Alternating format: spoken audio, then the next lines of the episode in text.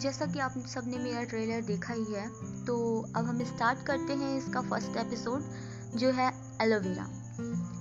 तो शुरू करते हैं। 3500 से भी ज़्यादा सालों से हीलिंग एलोवेरा, पौधे की कथाएँ कई शताब्दियों से पीढ़ी दर पीढ़ी बताई जा रही हैं। इतिहास का शायद यही एकमात्र औषधीय पौधा है, जिसके बारे में सबसे ज़्यादा चर्चा की गई है, लेकिन जिसे सबसे कम समझा गया है।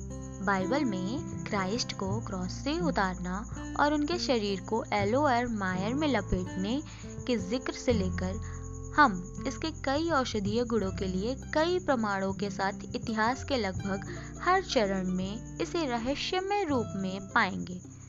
एलोवेरा के उपयोग का सबसे पहला सबूत प्राचीन मिश्र से मिला है, लेकिन राजा शोलेमोन द्वारा भी इसे उगाया और उपयोग किया जाता था। माना जाता है कि वे इसे बेसकीमती मानते थे। अपनी सेना के लिए एलो पाने की खातिर महान एलेक्जेंडर ने शोक्रोटा के टापू पर कब्जा किया।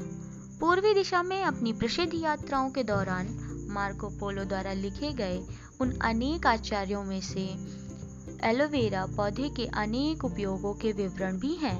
स्पेनिश कॉन्किटाइजडोर्स ने बताया कि टेनोचिट्लान में अनेक जड़ी बूटियों वाली दवाएँ उपयोग की जाती हैं। माना जाता है कि कई इजेक्ट इलाजों में सबसे प्रभावशाली तत्व एलोवेरा था। सोलहवीं शताब्दी के दौरान स्पेनिश लोगों द्वारा इजेक्ट जड़ी बूटी वाली दवाएँ वापस स्पेनिश भेज दी जाती, जहाँ भी आधुनिक पश्चिमी दवाओं का आधार बनी।